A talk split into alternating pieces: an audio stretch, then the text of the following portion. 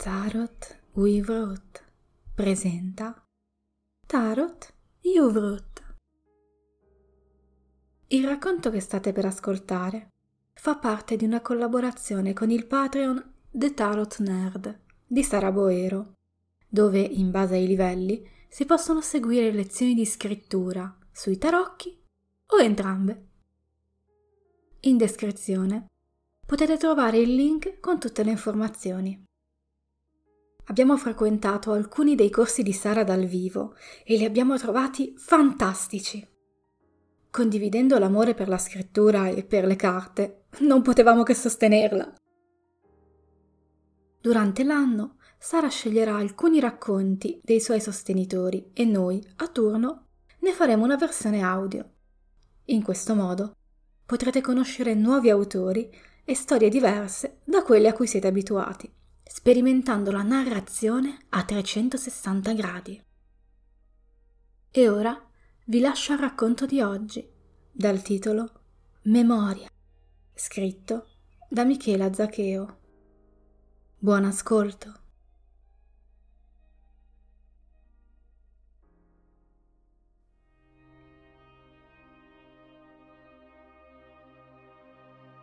Tarot Uivrut presenta Tarot Uivrut. Memoria, un racconto di Michela Zaccheo, letto da Chiaretta.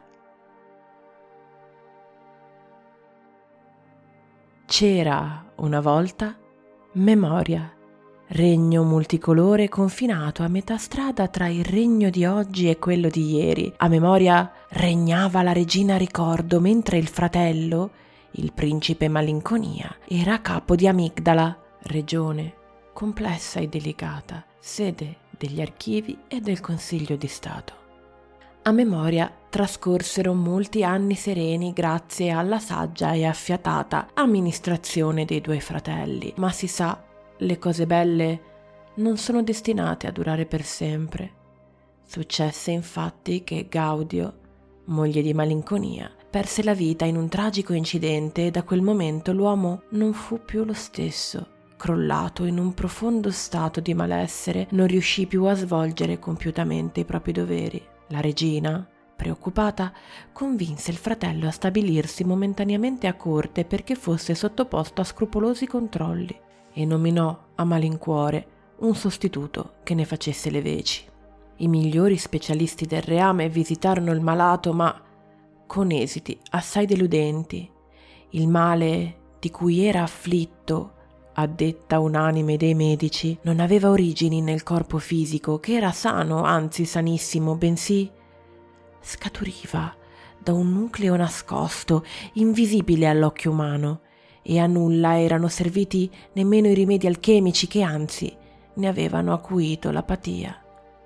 Iniziò così a circolare la voce che il principe Malinconia fosse oggetto di un maleficio tra i più potenti e oscuri, per cui non era nota ancora una controfattura. Costui si chiuse in se stesso e non si dedicò più a nulla, tantomeno all'amata Amigdala, che da mesi ormai era in balia dell'inefficiente gestione dei suoi sostituti.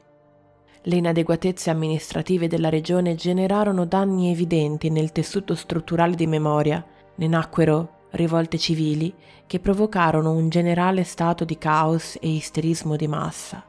La regina, disperata, volle fare un ultimo tentativo col fratello. Aveva sentito parlare di un lago, il lago di Oblio, un luogo dove era possibile sconfiggere le peggiori maledizioni, ma a una condizione: che si affrontassero e superassero le prove del lago, pena la morte. Ricordo riuscì a convincere il principe a sottoporsi alla sfida. Spiegò a lui che era l'unica possibilità per se stesso e per il regno di salvarsi.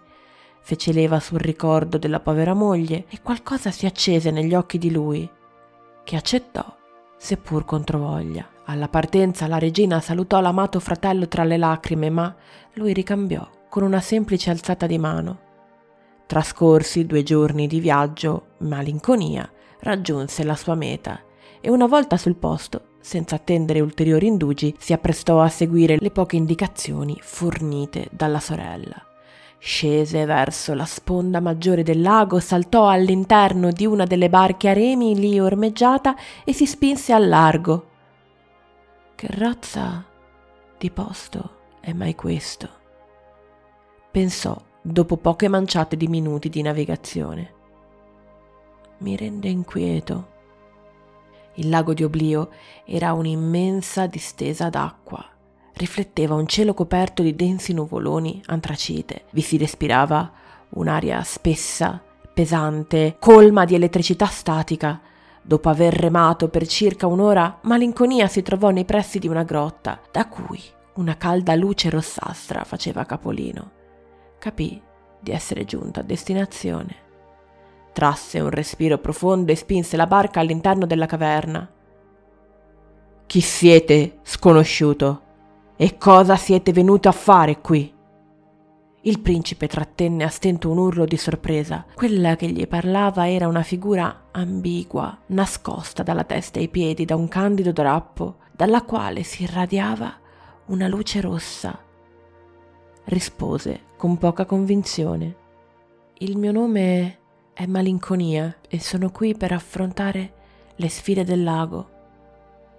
Dovete essere proprio disperato, poveraccio, venire a rischiare l'osso del collo in questo luogo dimenticato da Dio.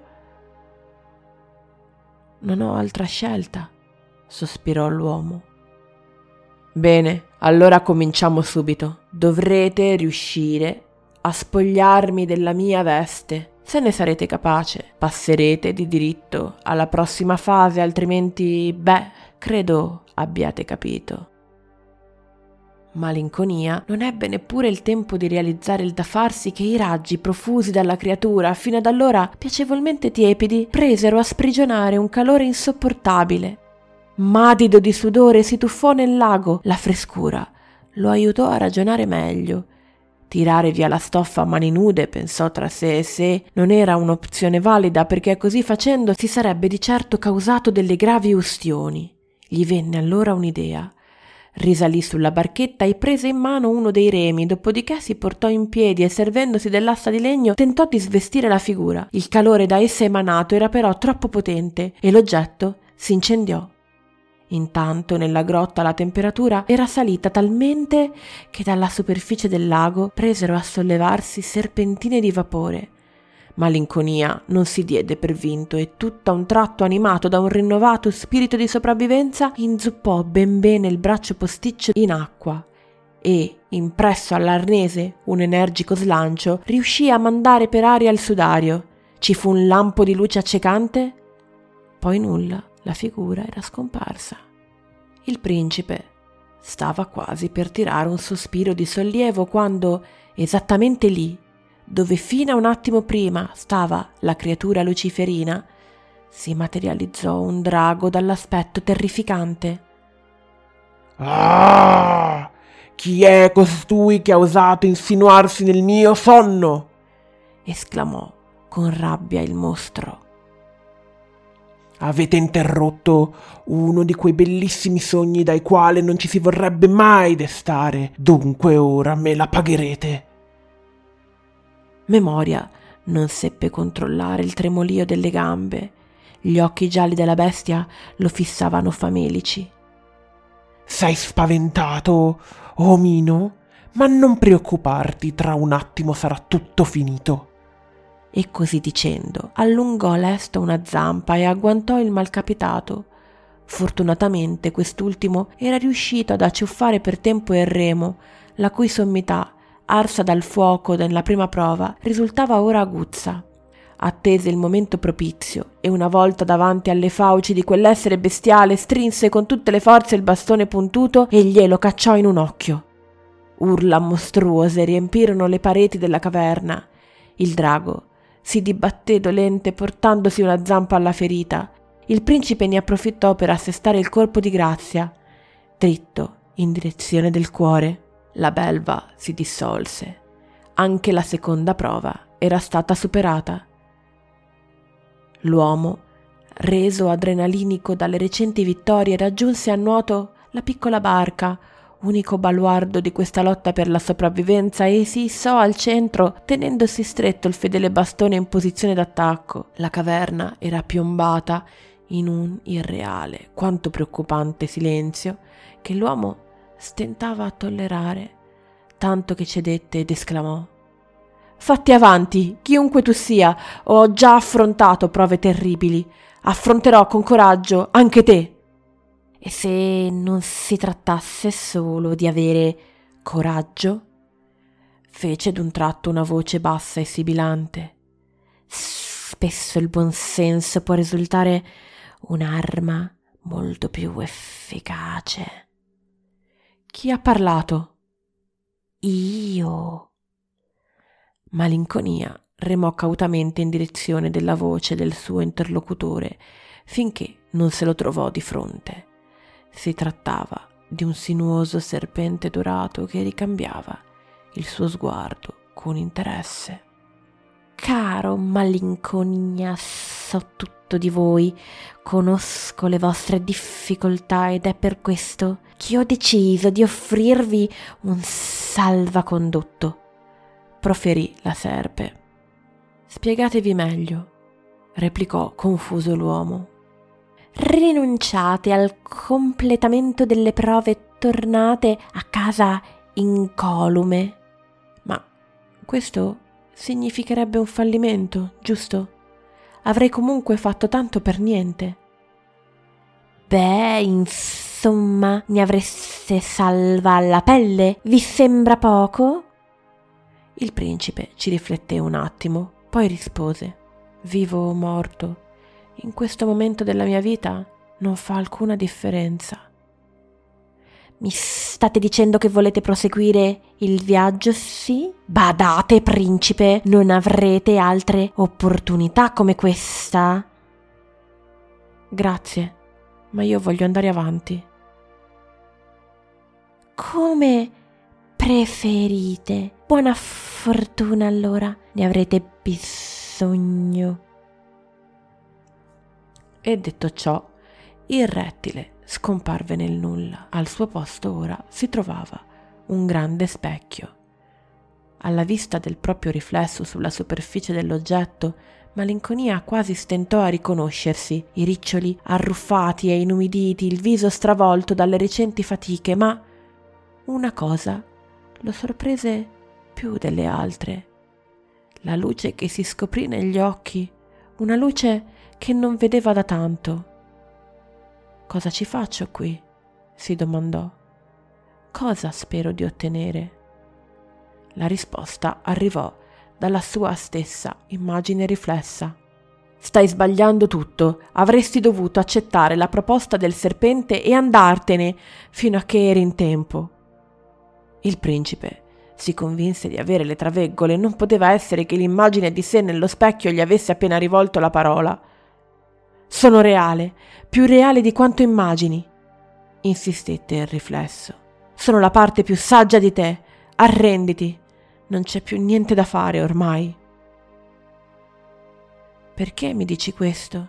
Io sono stato molto male, è vero, ma sto affrontando questa sfida perché ne voglio uscire e fino ad ora è andata bene». «Ma non lo capisci che è solo tempo perso? Sei inutile. Ti hanno sostituito. Perché pensi che ti abbiano mandato qui, eh? Perché ti facessi ammazzare e ti potessero levare di torno, ecco perché». Malinconia si sentì profondamente ferito, ma non si lasciò scoraggiare. «Vedi? Non parli, dillo che ho ragione, sei inutile. A nessuno importa di te. Arrenditi alla realtà, sciocco». «Ti sbagli, sei tu lo sciocco», sentenziò il principe e con un calcio mandò in frantumi lo specchio. I frammenti di vetro schizzarono via, scomposti, finché, come sospinti da un alito fatato, non si ricongiunsero in un vortice brillante che prese a modellarsi davanti agli occhi stupefatti dell'uomo. Lo sciame luminoso compose la forma di un volto e il cuore di Malinconia a quel punto sussultò: «Gaudio! Oh, Gaudio!» esclamò il principe con voce rotta dall'emozione. «Sei stato bravo, amore», rispose la donna rivolgendo un sorriso luccicante al marito. «Mi hai dato tu la forza per affrontare questa follia». Un singhiozzo gli fece tremare la voce. «Però mi manchi e accettare la tua assenza è la sfida peggiore di tutte. Ho pregato Iddio di poterti dimenticare». «Malinconia, ti prego, lasciami vivere dentro di te. Fai battere il tuo cuore per tutti e due. Ti sono sempre accanto, non lo dimenticare». Poi il tono di Gaudio si fece più conciso. «Non abbiamo molto tempo. Devi farmi una promessa. Torna alla nostra amata Amigdala e prenditene cura. Hai ancora molto da dare, ricordalo». L'uomo fissò intensamente il volto di sua moglie e infine replicò sicuro: «Va bene, sono pronto». Gaudio allora soffiò sul capo del marito e ne apparve una corona d'alloro. «Ora puoi andare avanti», gli disse prima di dissolversi in una pioggia di pagliuzze argentate. Il principe Malinconia tornò vittorioso dalla cara sorella e riprese in mano le redini di Amigdala. Il ricordo, un tempo amaro, della consorte si trasformò in un piacevole balsamo da spalmare all'occorrenza sulla superficie del proprio cuore. A memoria vissero tutti così, a volte felici, altre meno, fino alla fine dei loro giorni.